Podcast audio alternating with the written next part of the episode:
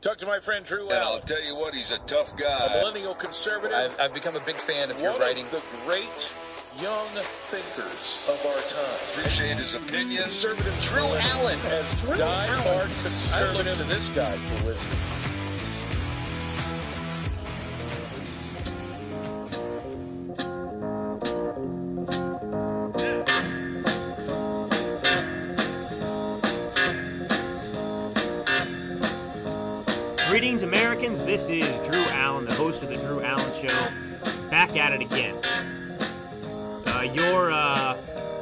Oasis of truth in a desert of lies, where you will hear, of course, more truth spoken in one hour, approximately, than you will hear from the lips of Democrats and RINOs if you listen to them in the entire course of their lifetime speaking. Now, I want to get straight into this debt ceiling issue because I want to break this down and make the complex as simple as possible. We now, of course, have Mitch McConnell. Look, you can get into the politics of it, whether he's caved or not, but he has caved. He has suspended the debt ceiling, which allows them to continue spending like, uh, you know, drunken sailors with our money, our taxpayer money, until I believe it's December 3rd where they'll have to revisit this issue again. But this issue has plagued us for decades upon decades. And it's time we cut through the BS and just speak some common sense here. And that's what I do. Now, what we have in this country, by the way, is not an issue of taxation. Uh, there is more than enough tax revenue stolen from the American people to fund the government. The problem is not enough taxes. The problem is too much spending at the federal level. That is the truth. So help me God. So, you know, the debt ceiling, I want to just explain briefly. They're acting like the apocalypse is here if we don't raise the debt ceiling again. But you know what they're doing to us? They're holding us hostage. They're holding this country hostage and the American people hostage, decade after decade, with this narrative. They tell us, I mean, in essence, they spend too much. They get to a point where they're going to surpass what they're allowed to uh, uh, spend on the credit card, our personal credit cards. And then they come and say, oh my gosh, we have to raise our credit card limit. If we don't do it, we'll default. We've got to raise it again. And in this way, we're held hostage. They spend us into oblivion. They act irresponsibly. Like, I, I don't know. I mean, y- your worst, worst, uh, most, well, your dumbest American out there, no offense, you know, I've had credit card debt before, but your dumbest American who just never learns anything. And so the debt ceiling is 20 was well it is still currently 28.5 trillion dollars. And you know, their only source of income at the federal level, so to speak, it's tax revenue. Now, the debt ceiling is a limit to the amount of debt that we can accrue. So let me just put it this way because these people are liars about what's going on. You know, what's happening time and time again is this. If you think about yourself and your own credit cards, let's just say you get a credit card, and of course, the company or the bank, they give you a limit on that card based on your income. They say, okay, we will basically give you credit to up to $10,000. $10,000. And so you know what the limit is. And then as you in your personal life approach $10,000, approach that limit, you then decide to hire a gardener for your house. You decide to buy another car. You decide to spend all this money that you know you cannot pay based on your income. But you cannot go to your credit card company and say, hey, I'm spending more money. I'm going to default. I need to raise my, my credit card limit to $15,000. No, you would never do that. There are repercussions. The bank would laugh at you. They would say, no, you can't afford a bigger limit. We already gave you a $10,000 credit card limit. that's based on what your income is. You have to live within your means. But the government, of course, is different because they can change it. They can control what the limit of debt is. But in essence, what they're saying is, well, you know, we set the limit at 28.5 trillion, but then we've decided to continue to spend more money annually. And so now we have to raise it again and put us on the hook for it because you know who holds the public debt? That's you and me. And then the Federal Reserve holds some of the debt, roughly 8 trillion, but you and I own the majority of it. Everyone talks about the threat of, oh, what happens if we can't pay China? What happens if we can't pay Japan? Japan, by the way, is the largest debt holder foreign foreign debt holder that we have, followed by China. But they only hold roughly foreign governments a third of our debt. The majority is held by us. Now, let me put it this way, too. The federal government is spending $550 billion per month. But in tax revenue, they're only receiving 300 billion in revenue per month. But they can't make do with what they have. They can't make do with 300 billion because they're spending 500 billion per month. But there's something else. Well, let me get into it this way. You have the Biden regime, Jen Psaki, all the Democrats out there telling us that, you know, this is uh, actually cost us no money. They want to add another 5 trillion to the public debt. That's in addition to the 28.5. So they're going to drive us well over 30 trillion in debt. That's why they need to raise the debt ceiling by 5 to trillion 5 to 10 trillion dollars because they want to add 5 trillion, but they're saying, of course to you and I, this won't cost us anything. Now, allegedly, the premise of their argument that it doesn't cost anything is because they're going to pay for it by increasing taxes. So Biden claiming that this will add zero dollars to the public debt, I mean, it's ludicrous, but that's what it's based on. This idea that he's going to somehow magically raise taxes to the to the degree that this 5 trillion in new taxes will be brought in to pay for this increase. But he says of course he's only going to tax those households earning in excess of 400,000 annually as well as corporations. But only 1.5% of the population earns over 400,000. Even if you steal over 50% of these individuals, these American citizens' earnings, you can't pay for this. And then if you raise taxes on corporations, of course, all that means in the real world where we live is that they're going to pass those costs onto you and me through raising, increasing the prices of goods and services, which will create stagflation. So they just continue to dig and dig and dig this hole. And you know what we need to do in America? We actually need to uh, we need to file for Chapter 11 bankruptcy. I mean it. I'm serious. I mean, that's the only way that anything's going to change. Yes, I know, I know. That's for corporations. I understand that the federal government can't actually file for Chapter 11 bankruptcy. But my point is the same. Because, look, you know, when a corporation, for example, files for Chapter 11 bankruptcy, all right, it requires and necessitates a reorganization of that debtor's business affairs, their debts, their assets. And, and that's why, you know, another term for Chapter 11 bankruptcy is reorganization bankruptcy. And so that, that, that company that files for Chapter 11 bankruptcy, well, they have to propose a reorganization plan. And it has to be in the best interest of the creditors. Well, we are the creditors. And the real issue in this situation that we're in for well for decades and decades is that there's no repercussions for the federal government, for the Congress, for any of these politicians who are stealing from us in perpetuity. This is why really we do need a balanced budget amendment. There have to be consequences. I mean, if you and I, to go back to the credit card analogy, if you and I spend $10,000 and then can't pay it, well, we're forced to live within our means because there are consequences.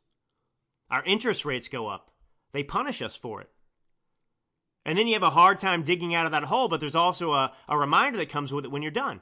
You'll never get in debt again because it's too painful. But the government, every year, I mean, we've we we have we have witnessed this. I mean, for for decades. Most recently, we had this debate, you know, in the Obama years. We had it during the Trump years. Now we're having it under this Biden regime. Every time the same. We cannot default. We cannot default. But they put us in this mess to begin with. I mean, these people know, by the way, they can anticipate what the uh, the the the what the funding is going to be for the federal government in terms of their revenue, the tax taxpayer dollars, the tax money coming in, and they can also project what their you know an- annual expenditures are going to be. So, for example, the government has already estimated that it's going to receive $4.174 trillion in revenue in 2022. That's what they're going to have coming in for that fiscal year. And the government also expects to spend $6.011 trillion in 2022. And what is their answer?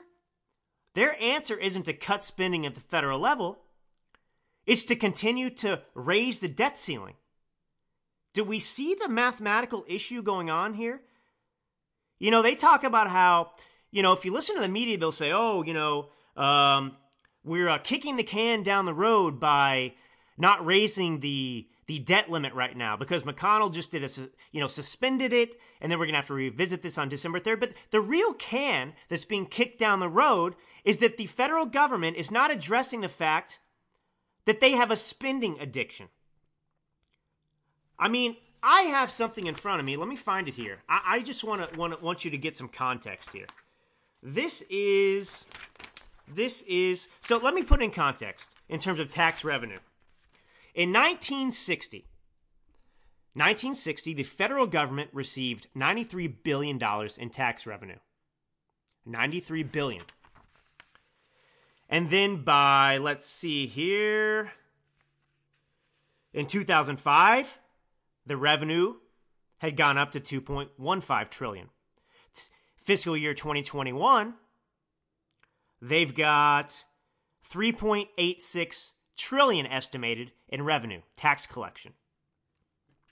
So, the thing is, 9 times out of 10 every year, bar a couple of exceptions, every year the government increases their tax revenue.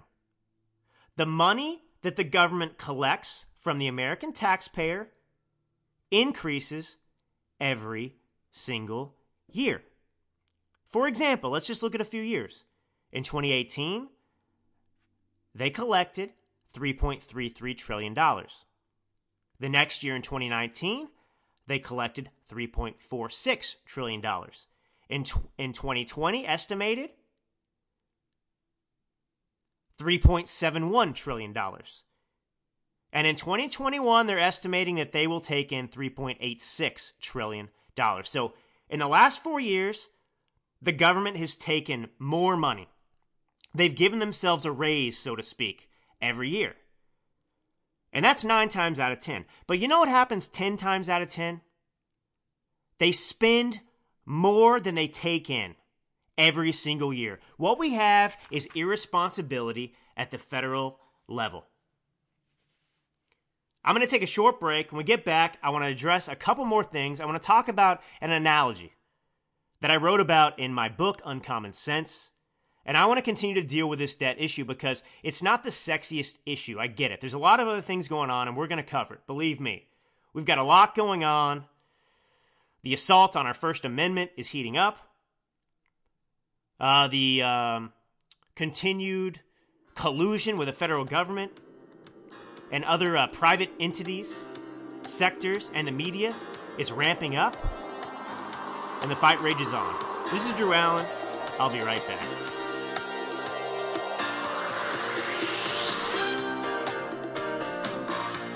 You know, Drew Allen back with you. We don't have to default on our debt. This is a um, straw man argument.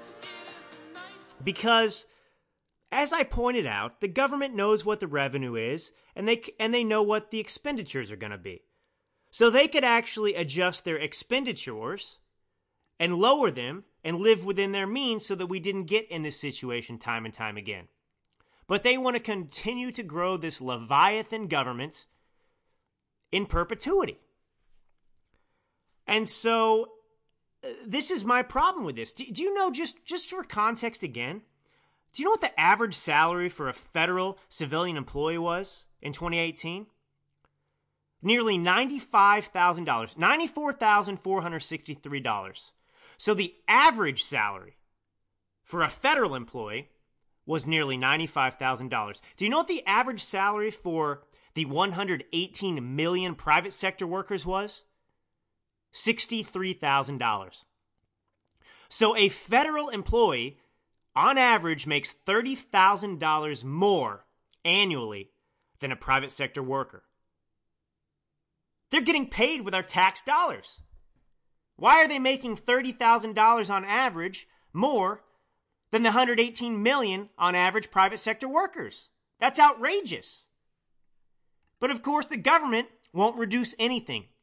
They act like everything they spend is necessary. But we know every year we get into the waste of the government. We have the, the uh, CBO, Congressional Budget Office, that all the time talks about all the wasteful spending in the federal government.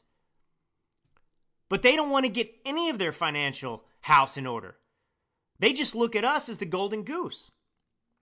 Well, we're going to spend more, actually, and we're just going to make the taxpayers pay more. We're going to make them suffer. We're going to take it out of their pocket. Meanwhile, the federal employees are making $30,000 on average a year more than you and I are. This is what's so outrageous about all this. The government must be forced to live within its means not force us to live within our means because they're stealing from us. And it's so ridiculous and preposterous. I mean, to think about the Revolutionary War, you know, they didn't face near the taxation that we do today under King George III, and they went to war over it. And here we are with the, the, the Democrat Party and the RINOs who go along with this time and time again. I don't make mo- make no mistake. Mitch McConnell will cave. He'll eventually give them what they want.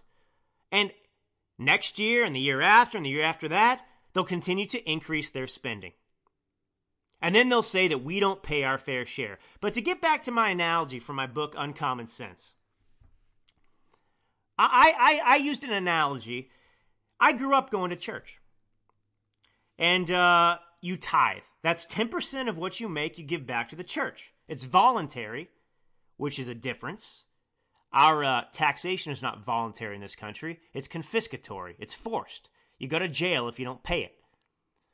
But in the world of churches, you tithe 10% voluntarily. And so what we have today is akin to an irresponsible, uh, those individuals who, who, who look over the funds for the church. It's like, and this is how they divide us too, by the way, and create this situation in which we create a class system that doesn't even really exist in America. Now imagine you're in church, everyone pays 10%. But then all of a sudden you get a preacher that comes in and he says, well, you know, the rich people in this congregation aren't paying their fair share.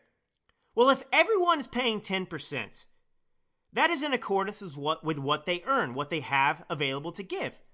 So if you if you have $100, you pay $10.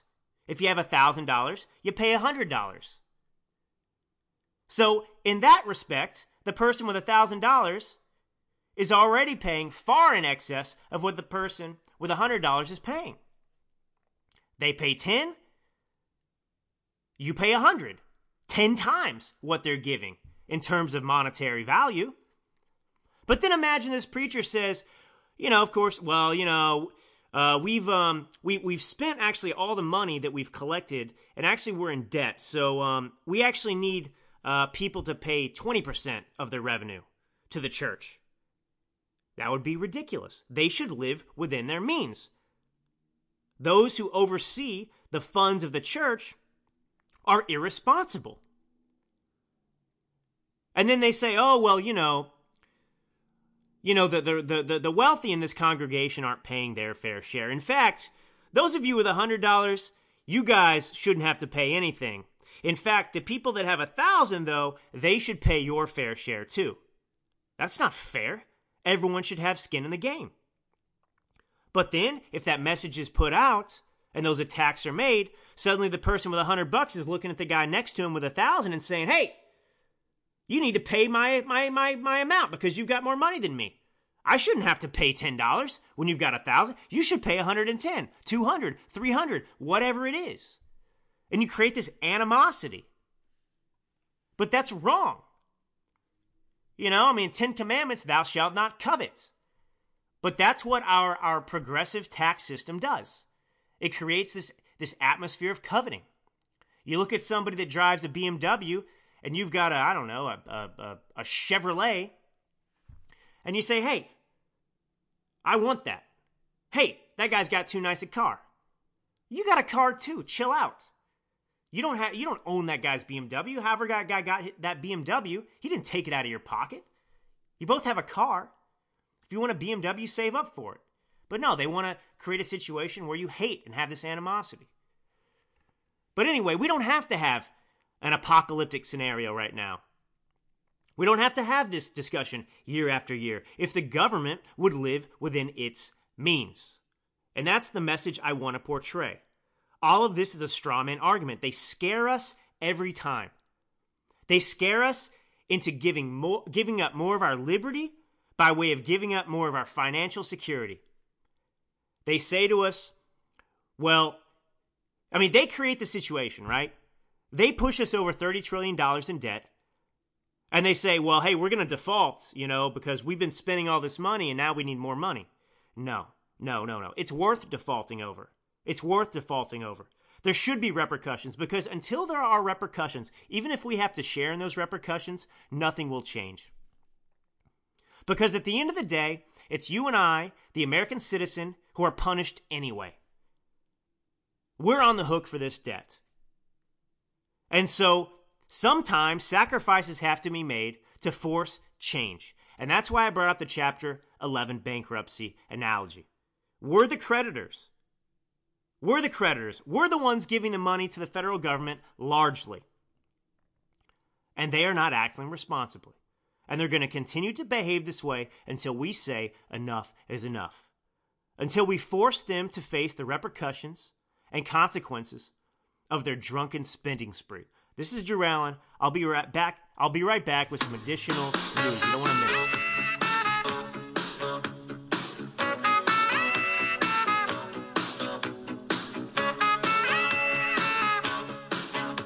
Conservatives seem to be well, I'm sure you've seen it in the news. Biden's approval ratings are abysmal. They are plummeting. And it's, of course, got conservatives celebrating something, but, you know, I'm, I'm, not, I'm not here to be a pessimist. That's not my point, but I have a different take on this. On the one hand, yes, it says that the American people, by and large, view Joe Biden with increasing, um, well, with increasing disapproval, right? his disapproval rating is is is is high and his approval rating is is at an all-time low. But this is not this is not abnormal. We we saw this with Obama, for example. You know, his his approval also plummeted. This always happens with Democrats because you know, the thing that affects the American people indiscriminately across the board is economics, the economy. So people see inflation, they see, uh, you know, their bottom line being affected in terms of, you know, everyone pays uh, rent or a mortgage, everyone has expenditures, and you know when they don't see their their wages rise or they see economic havoc, you know, gas prices. Uh, going through the roof, etc. Well, everyone's affected, and so they they become disenchanted with the administration who Democrats, of course, always promise to fix all this. They always promise things are going to get better under their rule. Uh, you know, they're going to fix the problem. But but the disconnect for Democrats, unfortunately, is that they, they cannot connect the dots and understand that it's actually Democrat Party policies that are actually responsible for their discontent. that are responsible for their disapproval of the situation. And that's the worry because despite the fact that his Biden's uh, you know approval is down and disapproval is up, well, you know, 7 out of 10 typically of the of these Democrats or independents who actually voted for them, well they would still vote for them again because they believe that the Republican Party is much worse. And they accept this this logical fallacy that you know, it's not the Democrat Party policies that are responsible, it's just happening. And the Democrats are doing the best they can to fix it. And so when elections come back around, well, they're not converted to conservatism. And that's my beef. But I want you to listen to, um, well, first I want to listen. First, let me do this. Let me play what everyone's playing on Twitter and social media, what's making the rounds. This is Jake Tapper.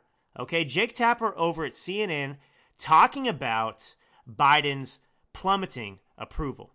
These new poll numbers, frankly, are brutal for the president. In this brand new Quinnipiac poll, only 38% of Americans approve of how Biden is handling his job compared to 53% who disapprove. That's the lowest approval rating Biden has had since taking office.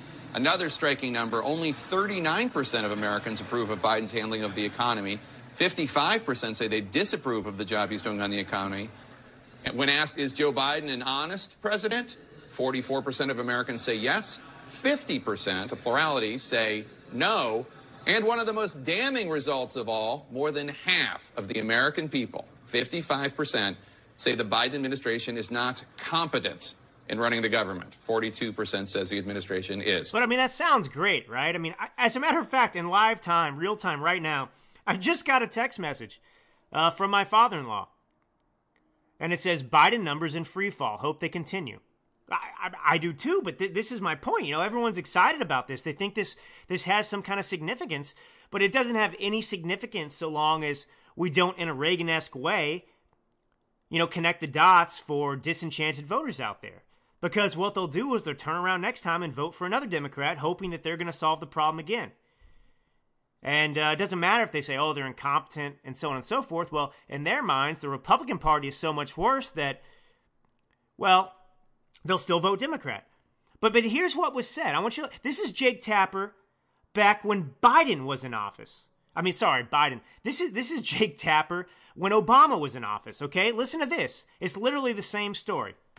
Welcome back to the lead. Now it's time for the politics lead. The president is overseas, but his poll numbers have him underwater. His approval rating has dropped eight percentage points over the past month, leaving him at 45%, his lowest rating in more than a year and a half. He can thank scandals from the NSA surveillance leak to the continued questions over Benghazi for that dip. Let's bring in our panel to talk so about there you it. go. It's nothing new that a Democratic uh, Party president suffers uh, disapproval or sinking approval, tanking approval numbers.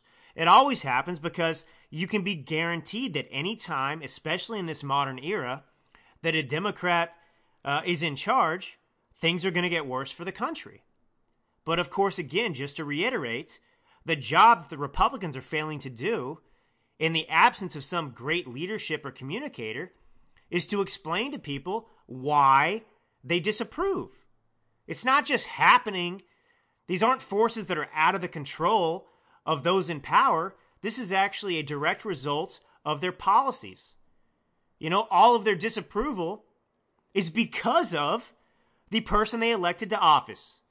So, while I understand in this grim atmosphere in which we're, we're clinging on to any semblance of hope, in this case, it's of course the, the sinking approval for Joe Biden. Well, Obama also experienced sinking approval numbers. And granted, when Jake Tapper addressed it there, it was in uh, Obama's second term, so he wasn't up for reelection. But, um, you know, we have an opportunity here to explain to the American people and make sure that they never vote Democrat again. And that's what we have to do. Uh, this is Drew Allen. I'll be right back.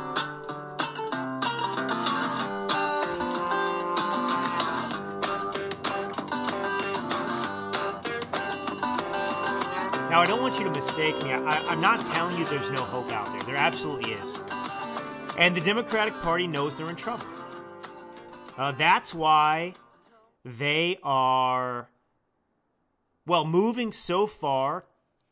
Well, they're so radical today, moving further and further towards totalitarianism because they understand that their political futures are at risk based on their decision to embrace communism. We all should repeat this. The Democratic Party is not a progressive party. They are a communist party, a Marxist party. Do not call them anything else. They do not deserve it. They have earned the title of communists. And communist, communism, even though there are those among us that are indoctrinated, especially the youth, who believe that communism is the way forward, anecdotally, let me tell you a quick story. You know, I was talking to a friend of mine the other day. He's got a younger brother who just got out of college. He attended and graduated from Santa Clara University, a Jesuit school. Now, I understand the Jesuit schools because I once was educated by Jesuit priests and others at an all male Jesuit college prep school in Dallas, Texas. So I understand the Jesuit education. Um, and so this young man, a friend of mine's brother, uh, he comes home and they sit at the dinner table and they have to tell him to stop. Why do they tell him to stop? Because he is proclaiming, professing to his family how wonderful China is. He is professing the benefits of communism. He is wishing that America was more like China. This is what we're up against. This is what the Democratic Party has become a communist, Marxist, totalitarian party. Um, and to that point, we had, of course, a fake whistleblower who came forward claiming to have worked at Facebook. Now, she did work at Facebook, but she came forward and then, of course, was invited to give congressional testimony. And essentially, this was organized, of course, but this individual, this young woman, alleges that Facebook isn't doing enough to censor what? Right wing voices. So she is trying to, like, let me just backtrack. You know, January 6th, that phony insurrection that I've talked about a hundred times on this show, you know, they used that instance to demonize their political opposition, that would be anybody who's not a Democrat, especially Trump voters, all 75 million plus of us, and to label us domestic terrorists. And this is just building upon that foundation. To build a cause, a false narrative that gives them cover and justification to exert their will on the American people and silence and destroy their political opposition. So this Facebook employee, of course, came forward, former Facebook employee, I think she was, former or not, but she came forward, she worked at Facebook, and she said that they weren't doing enough to silence right wing voices. And so what happened immediately after that uh, speech was given? Well, I've got a story here from Axios. I am going to read you this story from Axios, just, just some excerpts. Stay with me. Google and YouTube on Thursday announced a new policy that prohibits climate deniers from being able to monetize their content on its platforms via ads or creator payments. Why it matters, Axios says. It's one of the most aggressive measures any major tech platform has taken to combat climate change misinformation. Here we go with the misinformation again. Now, we know that the misinformation that they are censoring nine times out of ten is not misinformation but truth. Uh, they censored stories alleging that Hunter Biden's laptop was real. And now, of course, we learn that the laptop was real and that Hunter Biden is corrupt. We know that he has ties to China, that he's taken money from them, etc., etc., ad nauseum. He's corrupt. Joe Biden's corrupt. He's in the pocket of the communist Chinese. That was censored information. They call it misinformation. They labeled uh, uh, any assertion early on in this fake pandemic that when we said that hydroxychloroquine was a useful, uh, uh, uh, what am I trying to say? You know, the, the, the use of hydroxychloroquine as a treatment to protect and save lives against the ill effects of COVID, well, they labeled that dangerous misinformation. Of course, now we know that hydroxychloroquine and zinc did save lives. They were very effective treatments to combat the ill effects of COVID and save lives. So, this is all about suppressing the voices of their political opposition.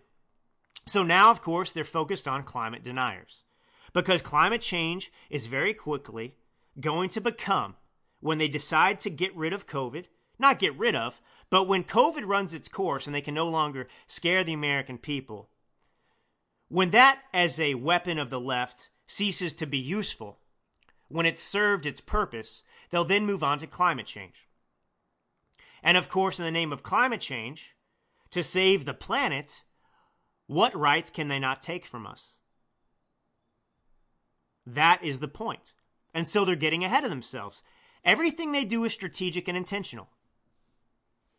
So I don't know what uh what this this alleged uh, uh, whistleblower, fake whistleblower, organized whistleblower who says they're not doing enough to suppress right wing voices. Now they're immediately going to climate change.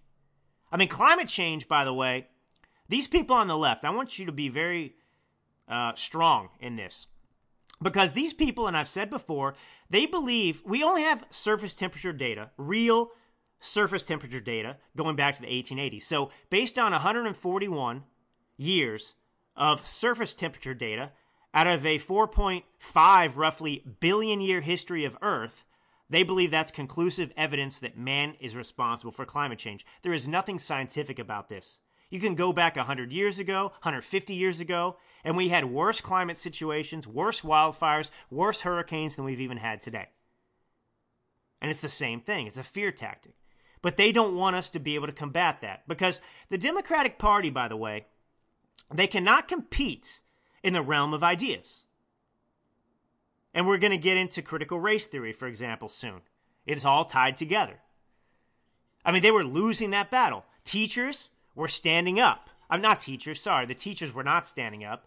The, the parents of the students, the parents were standing up to the teachers, the teachers' unions, and the school boards saying, expressing their outrage that these schools were indoctrinating their children to believe that they were born racists and born victims.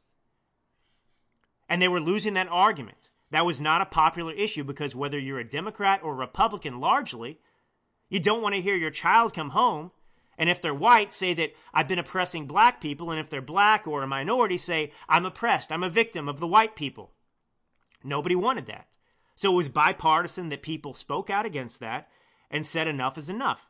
And so, because they were losing that battle in the realm of ideas, in debates, well, what's happened now? Merrick Garland has agreed, essentially, has labeled these parents, concerned parents, domestic terrorists. And we're going to get in that, into that in just a minute. But anyway, so if you do not believe, if you do not embrace man made climate change, if you have questions or disagreements or want to make the points that I just made, well, Google and YouTube will not allow you, if you make your living off of doing what I'm doing, for example, here, well, you can't monetize that content on its platforms. And then censorship will come shortly after. And we have story after story now of Facebook right after this whistleblower came out against Facebook. Well, they are cracking down cracking down on political dissent. This is an attack on free speech. We do not have a First Amendment right anymore. And of course, the argument is always that, well, these are private companies, they can crack down on it. And it's outrageous. But now we have the federal government demonstrating absolute overreach absolute unconstitutionality with the Attorney General of the United States of America, Merrick Garland. And actually, I'm going to take a short break here. I'm going to come back because this is important. I want to read you the letter that he signed off on because he should resign immediately. His resignation should be demanded. He is unfit for office. This is Drew Allen. I'll be right back.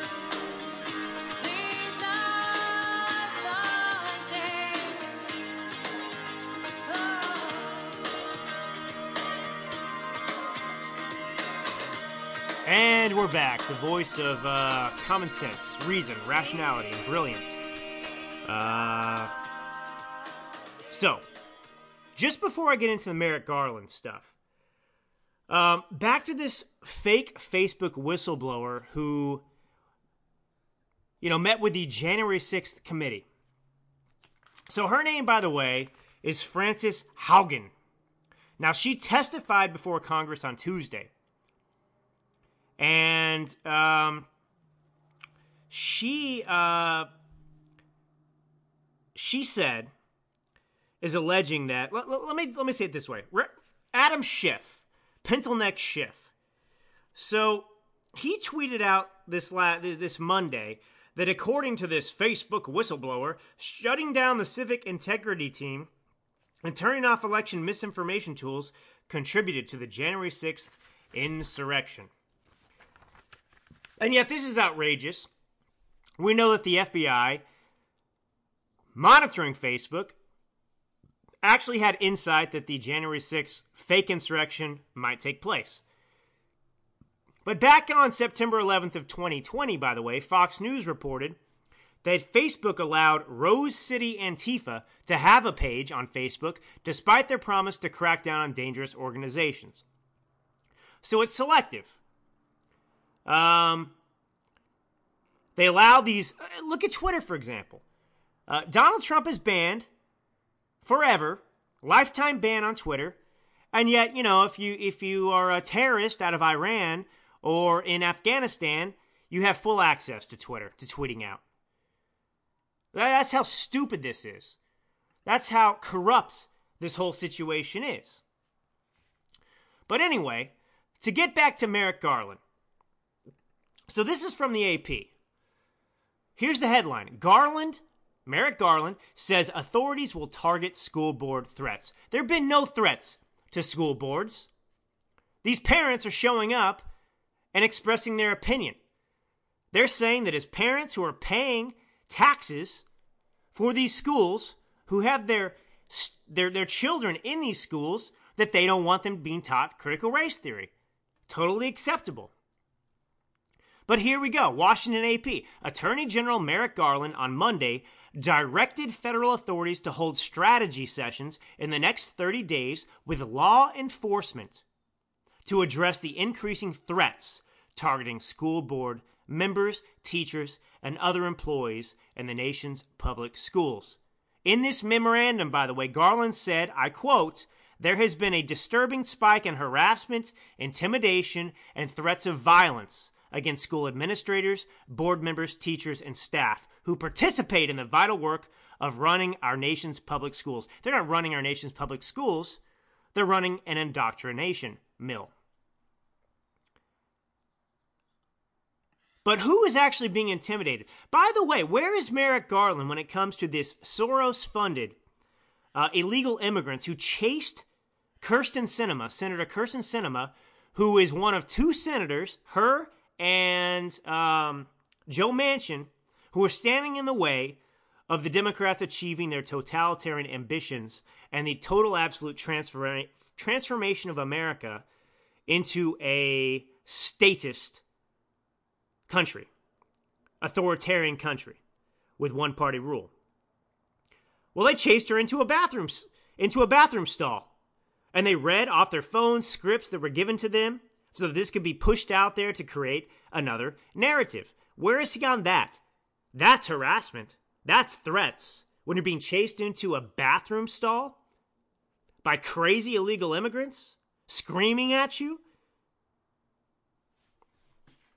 But let me tell you how this wo- works. So, Garland is labeling the any parent who wants to speak out and defend their children as domestic terrorists.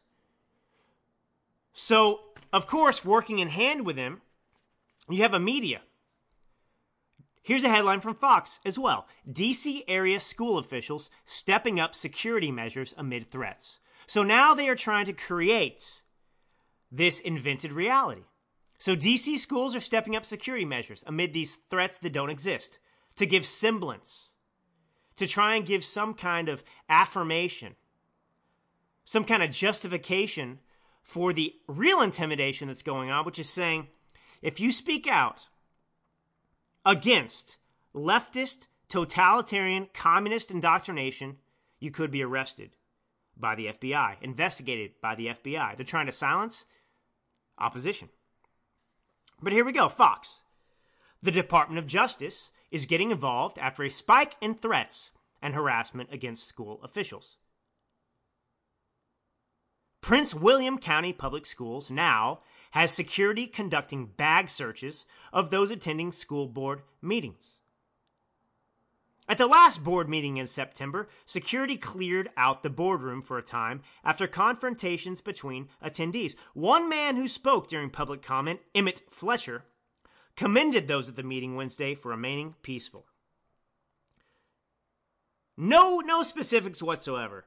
But we're supposed to believe, of course, that there's uh, some great security threat to these individuals. But the real threat is the teachers and what they're doing to our children. Prince William County Public Schools now has security conducting bag searches of those attending school board meetings. I don't know why. This is a terribly written article, Fox. Um, I, I, don't know. I write as a living. This is garbage. You, you, you just redundancy. You know, it's all about efficiency of words, and you don't know how to do it. But anyway, let's continue. At the last board meeting, in what is going on? Okay, continuing with this interesting debacle. It's very important for us to check our behavior when we come in the door, said Fletcher. Make sure that we are proper role models for the kids. The new security measures were added ahead of that last meeting. Stay with me. We're going through this together in real time.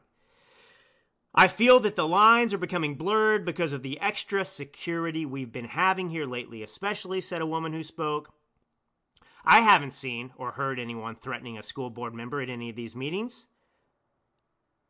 Well, there you have it. It's not happening. To your point, uh, whatever this woman's name is. A school spokeswoman, however, of course, a corrupt school spokeswoman. Well, she says there have been threats and abusive language. You know what? This reminds me of all these people throughout this country on university campuses who who who, who paint the N word on a rock, or or or they email themselves like Jussie Smollett, uh, hate mail, and then you find out that they actually did it themselves. They sent themselves uh, letters that were racist, and then you find out that there was no racism whatsoever. You have an individual looking for fame, trying to promote a narrative, and none of it actually happened. It's not reality. But this school spokeswoman says, you know, apparently there's been abusive language. This week, the DOJ said, well, we got to trust the DOJ, right? Said that's spiking nationwide, and the agency is now directing federal officials to work with local authorities to address it. Jason Van Valen says, a parent, I think they're trying to put pressure on parents not to speak. Bingo, Jason. Bingo. That's what it is all about. So here you have the type of collusion that's happening to bring about totalitarianism in America. You have them losing the public debate about critical race theory, which would create more Democrat voters in the future and create a perpetual victim class in America. And then you have Merrick Garland adopting it, saying it's real. And then you have a DC area school official stepping up security measures amid these fake invented threats. This is how it works. We're living in a Nazi Germany style of government, of propaganda, in which nothing you see is real from the media. This is Drew Allen, and I will be right back. We're going to talk about the border crisis. We had a uh, former official come out and talk about what is going on at the border. The Democrats are scared to death and they need new voters. And so we have an influx of immigration at the border. We have a media who is complicit, who is working with the Democratic Party to point us to the shiny object on the right while they create another play on the left and rout us. We'll be right back.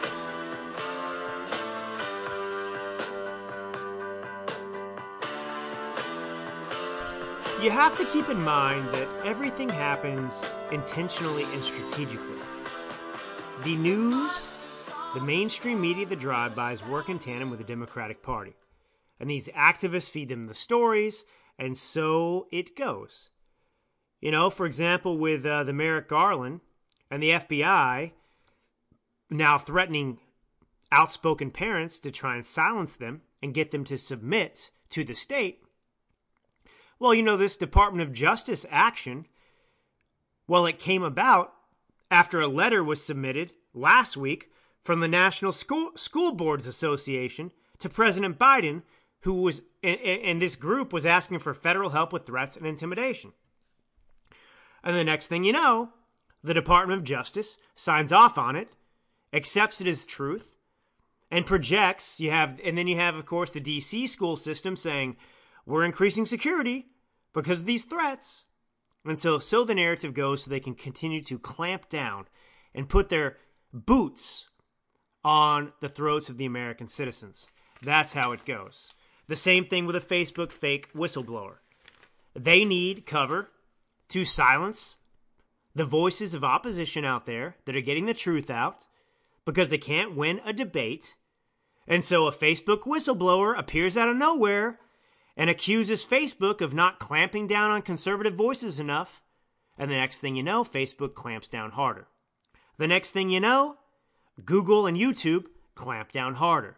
The next thing you know, we have full blown Nazi Germany style censorship. So that's how it works. That's how it works. Uh, but anyway, uh, I want to play a little bit of this clip from Bret Baier. Maybe you heard it, maybe you didn't. But, um, you know, we've been focused, well, we, I say collectively, the media has, and of course, as the media goes, so do the American people. So they've got us focused on this Haitian immigration crisis, which is a crisis at the border. They are part of the problem uh, because, you know, over 14,000 uh, entered our nation, in addition to the tens of thousands of others who have already entered this country illegally at the behest of this Biden regime, looking to reinforce their base that they're losing because of the radicalism with new voters. So I want to play a few clips uh, from this Bear, Bret Baier uh, interview. Here we go. articulate kind of the difference about what would happen if an illegal immigrant came when you were border patrol chief before January 20th, 2021 and what happened after. With Title 42, and that was a Health and Human Services regulation for COVID, you, you got to carve that, that part of it out, if you will. Um, they would be met at the border, immediately fingerprinted, photographed for records checks quickly, and then expelled back to the country they came through. So during that time, uh, the vast majority of people uh, were quickly expelled back to back to Mexico or back to Canada. Um, or other countries, even where, where we had flights taking place to, to quickly get them out of the country and then keep America safe. Now, to clarify there, Title 42, by the way, it's a clause of, it goes back to the 1944, a 1944 Public Health Services law that uh, allows the government to prevent the introduction of individuals during certain public health emergencies. Um, that's a quote from Olga Byrne, who was the immigration director at the International Rescue Committee. So, anyway, um, the Trump administration used Title 42 to issue this public health order during the COVID 19 pandemic to expel migrants at the border. All right, of course, citing concerns over the spread of the virus. And so that made sense, of course. This is part of the conversation we've been having amidst this debate with the Democratic Party, who keeps pushing forward this narrative that COVID 19 is the most dangerous threat to mankind's survival since climate change. but, uh, but anyway, so of course, you know, Title 42, you would think they would continue to utilize that, given the fact that, you know, they're forcing vaccinations uh, across this country. And I'll play a few clips of brain dead Joe Biden soon in his conversation, teleprompter address that he could barely get through again. It's uh, Joe Biden versus the teleprompter, and uh, the teleprompter wins time and time again. But anyway, while they're forcing vaccines on the American citizens, they're allowing uh, people that are not tested for COVID 19, that are likely carriers of the virus from foreign countries, to just pour across the border. And so the point is, under the, the Trump administration, they used, you know, every lever at their disposal to protect this country and to secure the border. And this administration, of course, we know is doing nothing to to defend and protect the border. In fact, they're doing everything they can to eliminate borders, to have our borders wide open for anyone to come in and demand asylum here. But I want to go on with this interview because he makes some other very important points. It's basically just think like football. Basically, they fake a play over here, and the real play is going to the left. So when we get distracted with 15 to 20,000 Haitians under a bridge, that resulted in several hundred miles of border having no border patrol agents on it at all. That's where the cartels push the narcotics through, the criminal aliens, people that will not give up. We have over 400,000 documented gotaways, people or incidents where people crossed the border and got away this last year, uh, and hundreds of miles of border where we have no idea what took place. That's what mass migration creates. So that's a great point. I mean, the, what he's saying is, you know, there are over 400,000 gotaways already this year. That's 400,000 illegals who've come into this country and gotten away. We don't know where they are, etc. And so the media focuses our, focuses our attention on the Haitian crisis of 15,000. Meanwhile, there's hundreds of miles open, and the cartels are taking advantage of that because we're putting all of our resources in Del Rio, Texas, to focus on the media highlighted issue of Haitians. And while we're using uh, utilizing 100% of our resources in border patrol there, well, the rest of the border is left wide open. And so it's uh it's strategic. And the media is complicit, the Democratic Party's complicit. They know what's going on and they're helping facilitate this. Meanwhile, the cartels are free to pour drugs, for example, into our border as well. We don't know who these people are. They're not even claiming asylum. They actually don't even want to meet Border Patrol agents. They're just trying to sneak across as quickly and easily as they can. And they're coming from all different countries, by the way. Over a hundred different countries, they've apprehended individuals. So it's not even just Mexico. It's not even just South America and Guatemala. They're from all over the world pouring in here. They could be terrorists. They could be actually poor, just seeking refuge. They could be cartel members. Any number of things. But the point is, we don't know who they are. We don't vet them. We don't fingerprint them. We know nothing about these people. We're being invaded like we've never been before in our history. And this administration wants it to happen. But let's continue because he asks about Senator, uh, about, excuse me, uh, Mayorkas uh, and his claims that the border is secure, which is an outright lie. And this gentleman, uh, well, he says as much. So when you hear Secretary Mayorkas say the border is as secure now as it was before, what do you say? That's just not true. He knows what's going on, and he knows that border is not as secure today as it was on January 19th. Talk about the border wall. What were the, the instructions after the transition of administrations when it came to the wall? So, a presidential proclamation came out, and uh, it was a 60 day pause that uh, publicly available. Uh, we're supposed to do an in depth study and then come up with a plan going forward. Uh, so Border Patrol did its part, everything. Um, that was done within about two weeks. Uh, several briefings later, uh, there really had not been any decisions made. It went well beyond the 60 days. Uh, many of those projects today are just still on hold. So we're paying contractors. Uh, for a while, it was almost five million a day between DoD and DHS To not. to not build the border wall. There's wait, wait, wait. Five million a day to not build the wall. to not build a wall. Even though they have all the stuff, they have There are stacks and stacks of border wall uh, panels. There's hundreds of miles of fiber optic cabling. Uh, there's hundreds of, bo- of cameras that were being installed with that uh, that are just sitting. The gentleman you're hearing there in that interview with uh, Bret Baier, by the way, uh, is a uh, former Biden Border Patrol chief. His name is Rodney Scott. Now, he retired in June after 30 years in Border Patrol. But he, he, he was actually not, he didn't just retire, he was forced out. He was forced out. And so he is saying everything that we've been saying all along. And this guy has seen it all, witnessed it all. And there he is in that conversation admitting that this, uh, this administration, despite having already paid for all of the resources, all these panels to actually be built to secure the border, well, they have been ordered not to go through with it. In fact, the Biden administration, this communist regime, this Marxist regime, is actually paying these companies not to build a border wall. Border wall.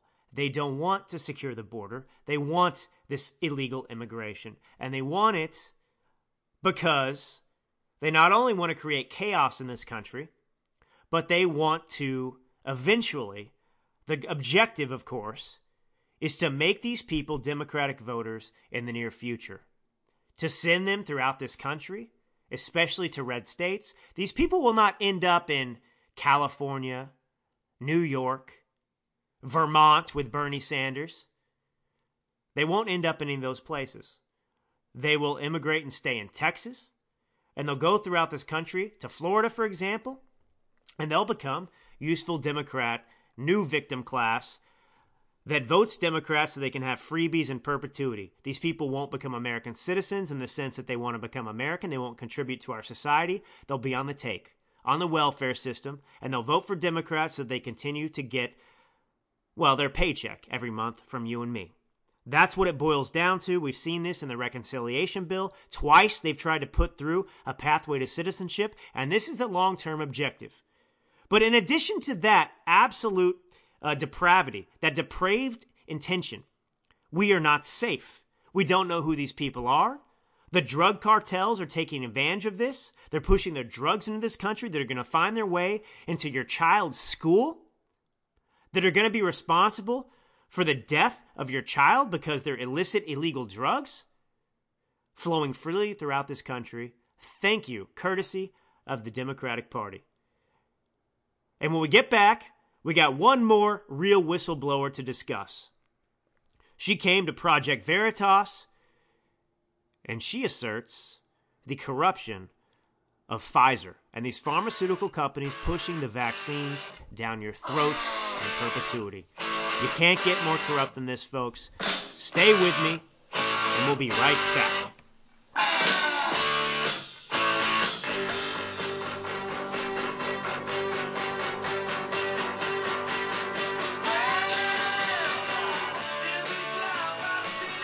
Well, we've now had admissions. well, not publicly, but uh, through Project Veritas is. I mean, this guy and Project Veritas, James O'Keefe the third, he's a national treasure. And so we know that these um, pharmaceutical companies producing these vaccines against COVID have admitted that antibodies are far superior to the vaccines that they're producing, but they don't want that information out there because they, well, they, they've made more money in this last year or so than they've made in the entire history of their companies. So it's corruption and collusion with the Democratic Party. The Democrat Party, in collusion with pharmaceutical companies, corporations, Wall Street. It's amazing to behold how the narrative has switched. For all of eternity, it seems, at least in my 34 years on Earth, the Democrat Party is for the people. They oppose corporations. They attack corporations. They attack Wall Street. And yet we know that Goldman Sachs and all these people are in the pockets, funding the Democratic Party and putting their people in these administrations. But now we have, of course, Pfizer. Uh, you know, it makes me think of all the interviews I've been doing with the firefighters, and I'll have an, one more to release uh, shortly uh, in the next few days. But you know, they are being forced to be vaccinated in LA City, for example, as firefighters. And a religious exemption is essentially off the table for them. Um, but this actually Well, it, it helps their lawsuit going forward because they should have a religious exemption for this. Because it turns out that Pfizer used aborted fetal cells to make the vaccine. Aborted fetal cells. Obviously, there's a large portion of this country who is opposed to the usage of aborted fetal parts, tissue, and cells to make medicine that they're going to be forced to inject into their bodies. But here we are. But here is, uh, well, the real crime, of course, is that Pfizer tried to suppress that, which tells you that they understand that it's damning against the vaccine. And uh, it gives a great portion of this population ammunition to oppose it further. So they try to suppress this, but of course, a real whistleblower, unlike the fake uh, whistleblower from Facebook who was organized and put out there to suppress freedom of speech, well, this whistleblower came to James O'Keefe at Project Veritas. Well, and she uh, let the cat out of the bag, so to speak. Here's what she had to say. Uh, human embryo kidney cells, and it was from experiment 293. They've used cells from aborted fetuses. Yes, And they don't want the public to know that. Yes. That's staggering for society because of what you said religious exemptions. Mm-hmm. And they're denying our religious exemptions at Pfizer. This is serious stuff you're, you're, you're dealing with. These are, these are powerful people and a very powerful company. They're withholding knowledge on people's approval if they can consent or not. From Sarah Elizabeth Weiser, the principal scientist Uh, she's just making sure, you know, d- uh, just be clear. You would like medical information to reply with the text in red below, including the highlighted section. Okay. Thanks again. And then they responded, responded with, uh, with, no, I would prefer that we do not use the text in yellow. Um, they're being so deceptive in their emails. It's almost like it is in the final vaccine. It just made me not. so these trust it. internal memos, emails that are being sent uh, amongst the Pfizer employees are telling them to eliminate from any kind of um, uh, public admissions or conversations that um, there there was aborted fetal cells used to make this vaccine. And so they are withholding this information from the, from the public intentionally because, of course, this would give credence to religious exemptions. And religious exemptions, uh, they've tried to, well, pull the rug out from under those individuals, saying that you can't make and use a religious exemption if you're a government employee or a corporate employee or whatever it is uh, to refuse to get the vaccine. And so they're working, of course, in tandem with this Biden administration to ensure that there is no ammunition uh, to go through the court process or whatever it is to refuse vaccination. So Pfizer is corrupt. Uh, this administration is corrupt. The vaccine is corrupt. Uh, all of it is corrupt. What we're witnessing is an era of corruption. And so these firefighters now, uh, God bless them in LA City, this will be useful ammunition for them suing LA City, hopefully, into oblivion. And um, you know, usually I cut this thing off around 58 minutes, but if you're if you got a few minutes, I think we're doing well here tonight. Today, I should say, actually, um, or tonight if you're listening tonight. I want to play for humor to end on a fun note. Some of Joe Biden's laughable uh, uh, sparring with his teleprompter. Uh, I'm going to take one more short break. When we get back, we'll end with uh, Joe Biden. 81 million votes, everyone. 81 million votes uh, for this brilliant, brilliant man, the greatest president in the history of the United States of America. This is Drew Allen. I'll be right back.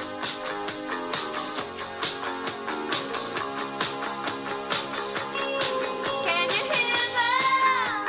They talk about us, telling my well that still had more than a quarter of the people in the United States who were eligible for vaccinations but didn't get the shot.